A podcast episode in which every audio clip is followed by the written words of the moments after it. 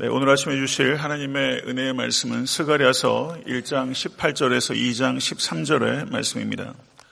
스가랴서 1장 18절에서 2장 13절의 말씀 교독하도록 하겠습니다. 제가 먼저 읽겠습니다.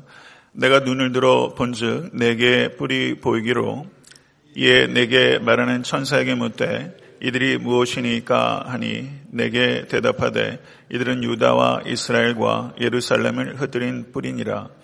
그때 여호와께서 대장장이 네 명을 내게 보이시기로 내가 말하되 그들이 무엇하러 왔나이까 하니 대답하여 이르시되 그 뿔들이 유다를 흩뜨려서 사람들이 능히 머리를 들지 못하게 하니 이 대장장이들이 와서 그것들을 두렵게 하고 이전에 뿔들을 들어 유다 땅을 흩뜨린 여러 나라의 뿔들을 떨어뜨리려 하느니라 하시더라.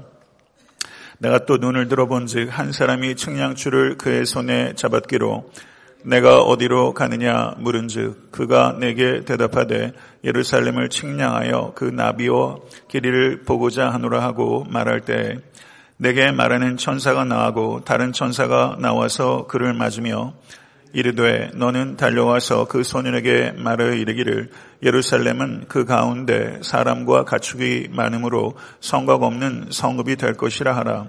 여호와의 말씀에 내가 불로 둘러싼 성곽이 되며 그 가운데서 영광이 되리라.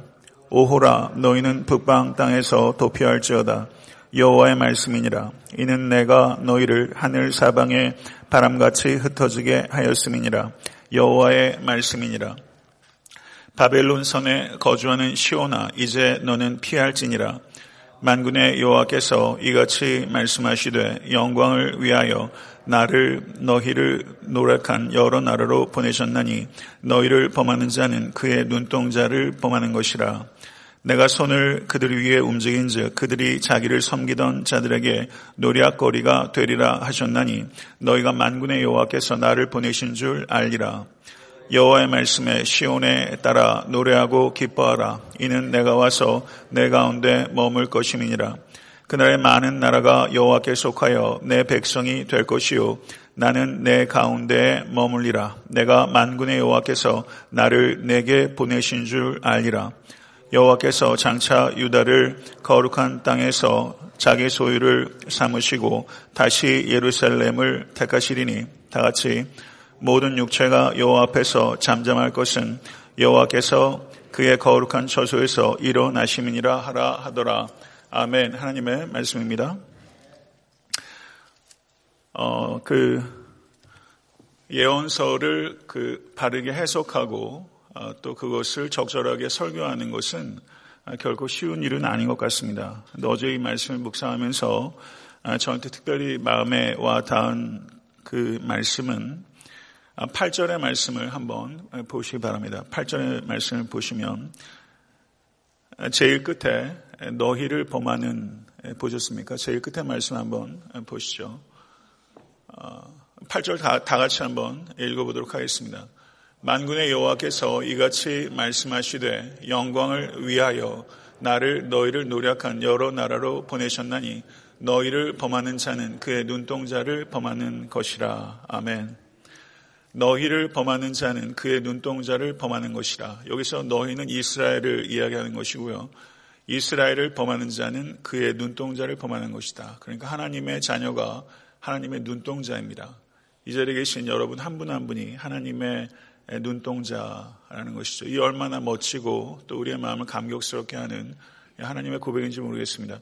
말씀 나누기 전에 전우주 앞은 좀 둘러보시면서 형제님은 자매님은 하나님의 눈동자입니다. 이렇게 좀 인사하시죠. 네, 하나님의 눈동자이십니다. 네.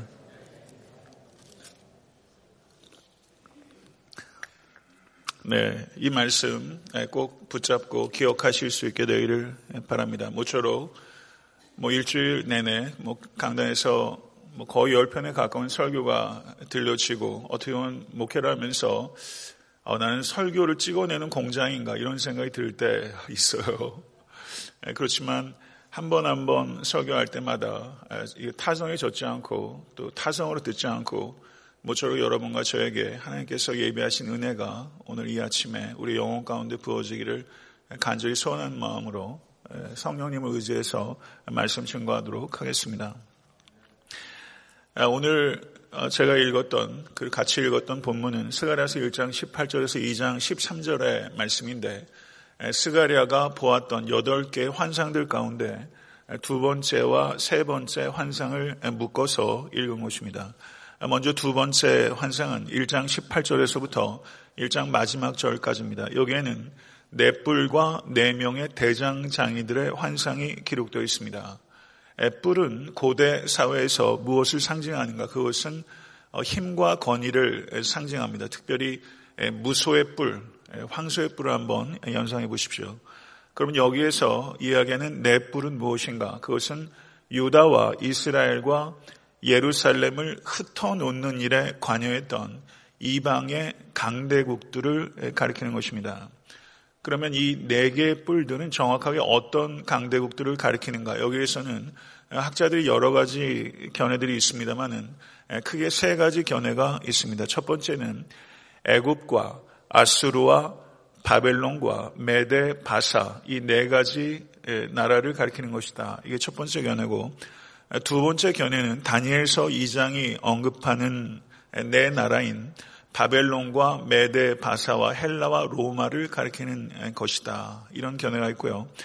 세 번째 견해는 제가 첫 번째 견해와 두 번째 견해에서 말씀드렸던 것처럼 어떤 특정한 나라, 네 나라를 가리키는 것이 아니라 네 가지 방위, 동서 남북을 포괄해서 네 가지 방위에서 이스라엘을 공격해온 포괄적인 나라들을 상징하는 것이다. 이렇게 세 가지 견해가 주로 있고 어떤 견해를 채택해도 그것은 타당한 견해다. 이렇게 이야기할 수 있겠습니다.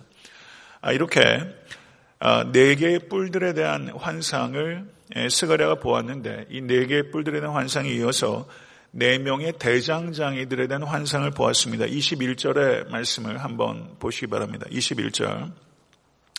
그 뿔들이 유다를 흩뜨려서 사람들이 능히 머리를 들지 못하게 하니 이 대장장이들이 와서 그것들을 두렵게 하고 이전의 뿔들을 들어 유다 땅을 흩뜨린 여러 나라의 뿔들을 떨어뜨리려 하느니라. 이렇게 언급하고 있습니다. 네 개의 뿔들이 유다를 흩뜨린 그래서 유다 백성들이 머리를 들지 못하도록 억압했던 이 뿔들을 상징한다면 이것은 그들의 강력한 핍박을 의미하는 것이죠. 머리를 들지 못하도록 하는 것은 강력한 핍박을 이야기하는 것입니다. 어, 하나님께서는 하나님의 백성이 그리고 여러분과 제가 하나님의 백성입니다. 믿으십니까? 우리들이 당하는 핍박에 대해서 하나님께서는 무관심하신 분이 아니라 지대한 관심을 가지고 계시고 그리고 하나님의 백성들을 핍박하는 자들의 뿔을 꺾으셔서 그 뿔을 땅에 떨어뜨리시는 하나님이시다.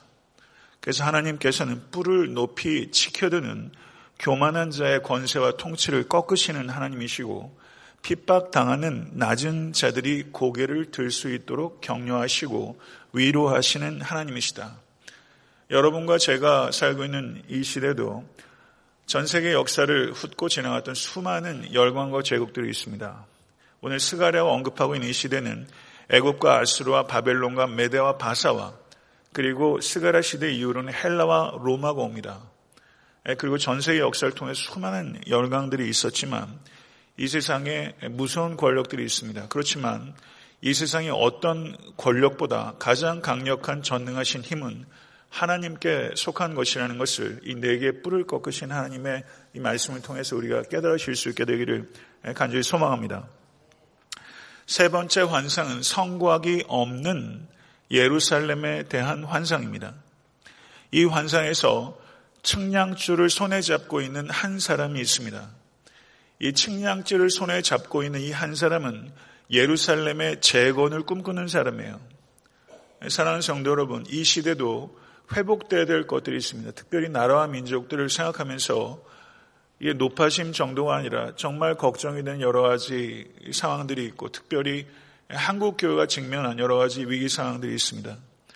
저는 여러분과 저에게 여러분과 저는 참 보잘것없는 사람이지만 여기에서 측량줄을 잡고 서 있었던 한 사람, 한 사람이라는 게 얼마나 위태롭습니까? 그렇지만 이 땅의 재건을 위해서 가정의 재건과 교회의 재건과 그리고 한국 교회와 나라 민족의 재건을 위해서 그리고 평화로운 통일을 위해서 이 측량줄을 잡고 서 있는 한 사람이 나와야 된다. 저는 그런 생각이 들고요. 여러분과 저에게 그런 의식을 가지고 저는 제자리에서 참 뭐 너무나 지혜와 지식과 사랑이 부족한 목회자지만 그래도 순수한 마음을 가지고 끝까지 내가 측량줄을 잡고 우리 교회와 그리고 적어도 제가 속한 교단에서 뭔가 회복을 위해서 제가 측량줄을 잡고 고독하게 그 자리에 서 있으리 하는 각오가 저에게 있어야 될 것이고 정말 이 자리에 계신 한 분 한 분들이 나는 측량줄을 잡고 있는 한 사람이다 이런 의식을 가지고 책임 있게 기도하시고 그리고 삶을 성실하게 이끌어 가실 수 있게 되길 주님을 간절히 축원합니다. 여기에서 보게 되면 천사가 사절에 측량줄을 잡고 있는 소년에게 말합니다. 예루살렘은 그 가운데 사람과 가축이 많으므로 성과가 없는 성읍이 될 것이라. 여기에서 그 그의 눈동자라는 표현을 제가 여러분에게 상기시켰는데 여기에서 성과가 없는 성읍이라는 표현도 머릿속에 마음속에 받아들이세요. 성과가 없는 성읍이 될 것이다. 그러니까 천사가 이 측량줄을 잡고 있는 소년에게 말하는 것입니다. 측량할 필요가 없다. 왜냐하면 성곽이 필요 없는 성읍이 될 것이기 때문이다. 왜 성곽이 필요 없는가? 고대 사회에서 성곽이 없으면 성벽이 없으면 너무나 위태로운 것이죠. 그런데 새 예루살렘은 성곽이 없는 성읍이 될 것이다. 왜냐하면 완벽한 평화와 안전의 도성이 될 것이기 때문에 성곽이 필요 없을 것이다. 그리고 그 새 예루살렘에서는 사람들과 가축이 너무나 많아서 성곽 안에 사람들과 그 가축들을 다 수용할 수 없기 때문에 차고 넘칠 것이기 때문에 성곽 없는 성읍이 될 것이다. 그리고 뿐만 아니라 성곽이 없는 그 새 예루살렘에서는 누가 성곽이 되어줄 것이냐? 내가 그 성의 불의 성곽이 되어줄 것이다. 이게 하나님의 말씀입니다. 내가 불의 성곽이 돼서 새 예루살렘을 지켜줄 것이다. 이스라엘을 지키는 참된 방어자는 성곽이 아니라 하나님 자신이다. 이것을 선언하고 있는 것입니다. 그리고 5절 하반절을 보십시오. 5절 하반절을 보게 되면 5절 하반절 제일 뒤에 내가 그 가운데서 영광이 되리라. 아멘. 내가 그 가운데서 영광이 되리라. 사랑하는 성도 여러분, 성경에 보면요, 새 예루살렘에는 해도 없고 달도 없고 등불도 필요 없을 것이다. 이렇게 말합니다. 왜 그렇습니까? 하나님의 영광이 빛이 될 것이기 때문에 새 예루살렘에는 해도 달도 등불도 필요 없을 것이다. 이사에서 60장 19절에서 20절은 다시는 낮에 해가 내 빛이 되지 아니하며 달도 내게 빛을 비추지 않을 것이요 오직 여호와가 내게 영원한 빛이 되며 내 하나님이 내 영광이 되리니 다시는 내 해가 지지 아니하며 내 달이 물러가지 아니할 것은 여호와가 내 영원한 빛이 되고 내 슬픔의 날이 끝날 것이니라. 아멘. 요한계시록 21장 23절은 그 성은 해나 달의 비침이 쓸데없으니 이는 하나님의 영광이 비치고 어린 양이 그 등불이 되심이라. 믿으십니까? 사랑하는 성도 여러분, 이 자리에 계신 여러분들의 삶이 이 말씀이 스가리아가 준 예언이고 이 예언의 말씀이 궁극적으로 성취가 되는 것은 우리 주 예수 그리스도께서 이 땅에 재림하시는 날 궁극적으로 성취될 것입니다. 그렇지만 성경에 약속하는 그 언약은 그저 미래 시제로 유보되는 것이 아니라 이 땅에 살아가는 하나님의 자녀들에게 현재적으로 성취가 된 것을 믿으실 수 간절히 바랍니다. 저는 여러분들의 가정과 생업과 여러분들의 자녀가 성곽 없는 새 예루살렘처럼 될수될 간절히 바랍니다. 그 안에 사람과 가축이 차고 넘쳐서 성곽이 포용할 수 없을 만큼 그러한 풍성함이 여러분의 영혼과 삶 가운데 임할 수 있게 간절히 바라고 새 예루살렘엔 해도 달도 등불도 필요 없게 될 것이지만 그것을 미래 시대로 유보하지 말고 예수 그리스도께서 나는 세상의 빛이다. 요한복음 8장에서도 말씀하셨고 그리고 요한복음 9장에서도 말씀하셨습니다. 믿으십니까?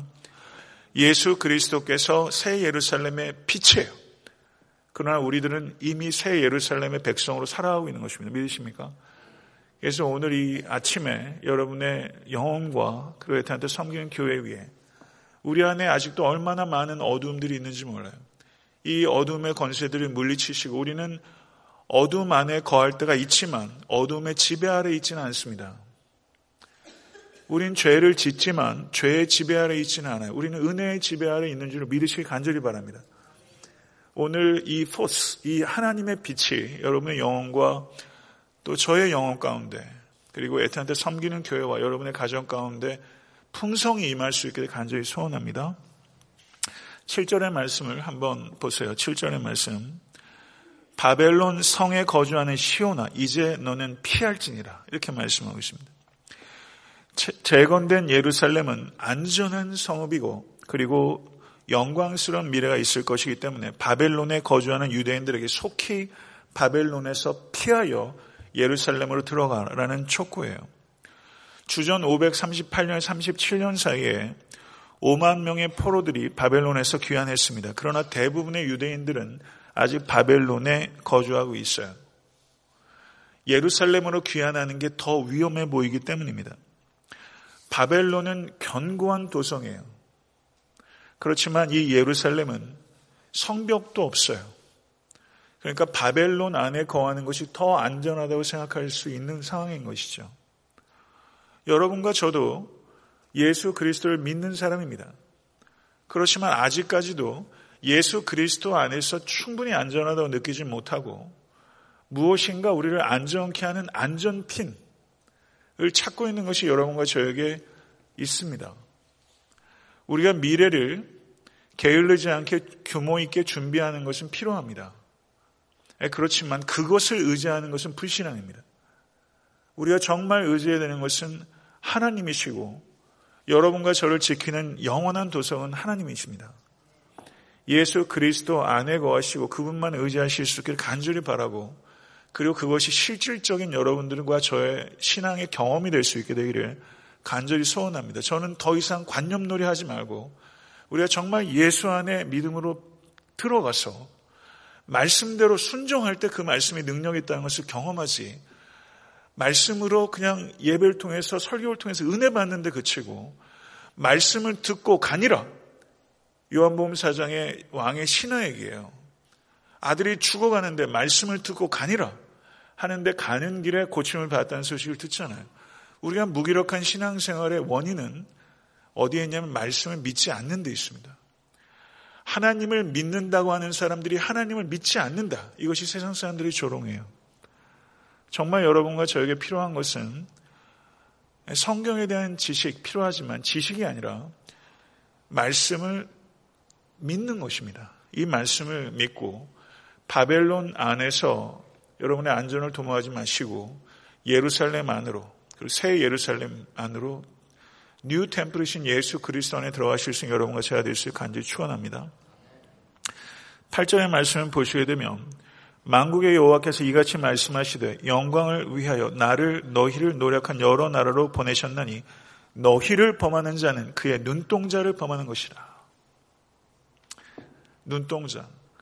이 눈이 모든 전신에서 제일 민감한 곳이에요. 살짝 스치기만 해도 눈동자, 이 동공을 스치기만 해도 얼마나 시리고 화들짝 놀랍니까? 나는 하나님의 눈동자다. 제가 성경 말씀 드리는 거예요. 나는 하나님의 눈동자다. 우리 자녀들을 가르치실 때 여기 젊은 부부들 어떻게 새로운 목장에도 많이 계시지만 자녀 양육하는 거 정말 기도해야 될 일이고 자녀 때문에 많이 울잖아요. 우리 자녀들에게 이 말씀 가서 오늘 얘기해 주세요. 이거는 아들아 너 듣기 좋게 하는 말 아니야. 하나님께서 이렇게 말씀하셨어. 아들아 너는 하나님의 눈동자야. 딸아 너는 하나님의 눈동자야. 그리고 이 자리에 계신 분들도 이민생활 하시면서 자존감이 무너질 일들이 뭐 안팎으로 수두룩입니다. 그렇잖아요. 얼마나 힘드세요? 그 자리에서 나는 하나님의 눈동자다. 이것을 진실로 받아들이실 수 간절히 바라고요. 그만큼 소중하고 조심스럽게 보호하신다. 여기에서 이것을 우리가 생각할 때 나는 하나님의 눈동자라는 의식에서만 머물면 안 됩니다. 형제님은 자매님은 하나님의 눈동자입니다라는 의식으로 발전시켜야 돼요. 그러면 다른 형제 자매를 볼 때 미흡한 게 한두 가지입니까? 여러분 눈에 볼 때 제 목사 안성이라는 사람이 미흡해 보이지 않으세요? 저는 제가 볼 때 참 미흡합니다. 교회가 갈수록 커지는 이만한 교회를 제가 영적 리더로서 지혜롭게 그리고 제 지식을 가지고 그리고 사랑을 가지고 목회한다는 게 저한테는 정말 큰 짐이에요. 저는 못 미쳐요. 미흡해요. 그렇지만 사랑하는 성도 여러분, 목회자인 저를 바라볼 때도 저는 이렇게 좀 바라봐 주셨으면 좋겠어요. 안성은 목사는 미흡한 사람이지만 하나님의 눈동자와 같은 목사가 되게 해주시옵소서.